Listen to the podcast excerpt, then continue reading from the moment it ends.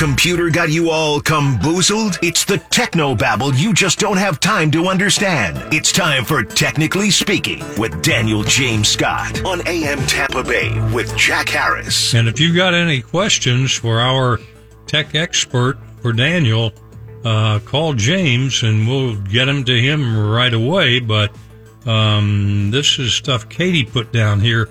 Wi Fi probing exposes smartphone users to tracking and information leaks.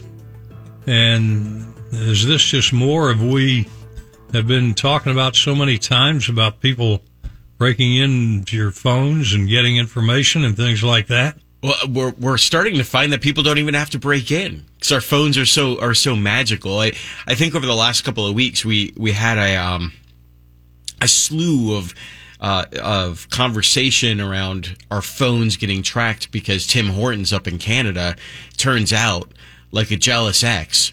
We're tracking everybody and uh, uh, finding out if they were going to different gas stations and buying donuts at different places and oh. tracking them through the app. And it turned out it's like, well, why is Tim Hortons need to know where I'm at at all times? they need to know when I'm at at Tim Hortons, maybe I guess to send me a coupon. But why do they need to know where I'm uh, uh, when I'm anywhere else? And why are they tracking so much data? And it got the conversation started, and then researchers started chiming in. And it turns out, uh, for actually quite a while, this research has been going on for five years, that our, our, our magical phones are always trying to connect to connectivity and a lot of that is Wi-Fi. I mean, typically it's just connecting to the 5G or the 4G or whatever, but it's also pinging networks to see if we can join Wi-Fi. Um, and that was creating a problem. It turns out these researchers in Germany were saying in certain older phones and with certain settings, they were able to take the information that was being pinged out to join the Wi-Fi network and they were able to say, oh, here's all the other places you've pinged for Wi-Fi networks. and that is terrifying because it's not necessarily something we can control as human beings. It's like, well, yeah, no, I, yeah, I, I ping these other networks, uh, but it turns out, you know, if I'm standing at a mall and I ping the Wi-Fi network and some hackers there and they go, well, now I can see the Wi-Fi network you ping the most and I, now I know where you live and I know the Wi-Fi password there. No, that's terrifying because now you can control everything in my house. So these are these are things that man I, I would like to control certain things. I can turn off location tracking for a particular app so Tim Hortons isn't following me around, but the idea that I could just be pinging a Wi-Fi network just to just to go into a restaurant, and now I'm pinging the Wi-Fi network, and now you can get some of this information.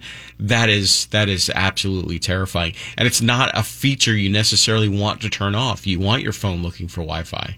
Oh yeah, and we were talking earlier about what a big deal phones are today. I mean, in the old days, you go to a restaurant, people are sitting around talking. Now they're all on their phones or and I was talking about living on Bayshore in Tampa and seeing people out there jogging and walking and things like that. And now at least half or more of them have those phones out while they're walking and jogging.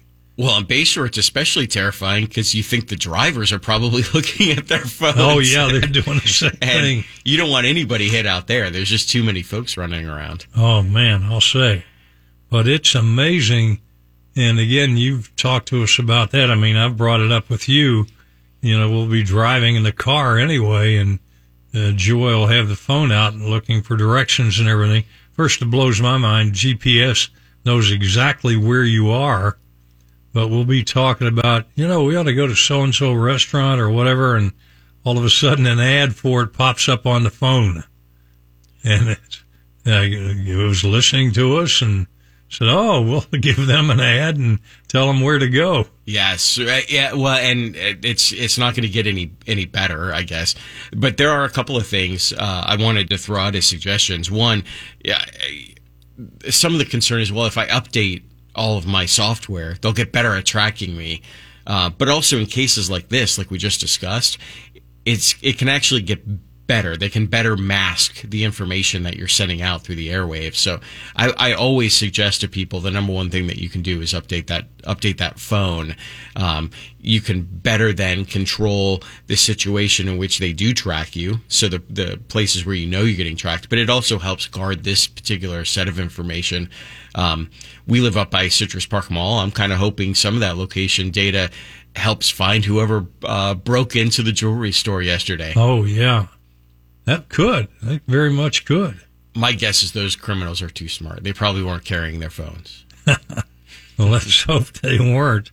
And uh, well, Daniel, where can people stay in touch with you?